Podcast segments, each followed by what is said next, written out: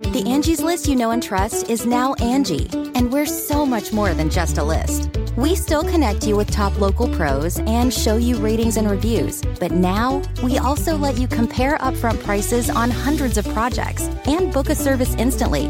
We can even handle the rest of your project from start to finish. So remember, Angie's list is now Angi, and we're here to get your job done right. Get started at Angi.com. That's A N G I, or download the app today. This is Merriam Webster's Word of the Day for Saturday, October 18th. Brought to you by the new Merriam Webster's Advanced Learners English Dictionary, designed for students and teachers of English as a second language. Learn more at learnersdictionary.com.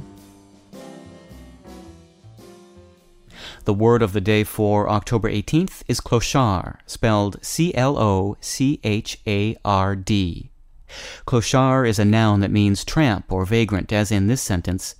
He lives on the Pont Neuf, the oldest and most beautiful bridge in Paris, which has become a secret home to clochards while closed for extensive repairs. Why such a fancy French word for a tramp or a vagrant?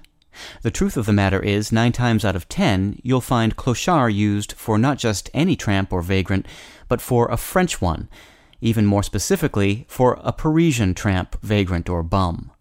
And sometimes it's even a certain type of Parisian bum, a type that has been romanticized in literature and is part of the local color.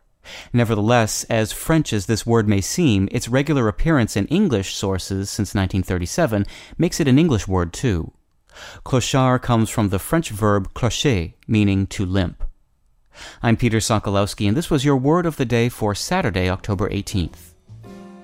Visit the all new learnersdictionary.com, the ultimate online home for teachers and learners of English. A free online dictionary, audio pronunciations, custom study lists, and interactive exercises are available now at learnersdictionary.com.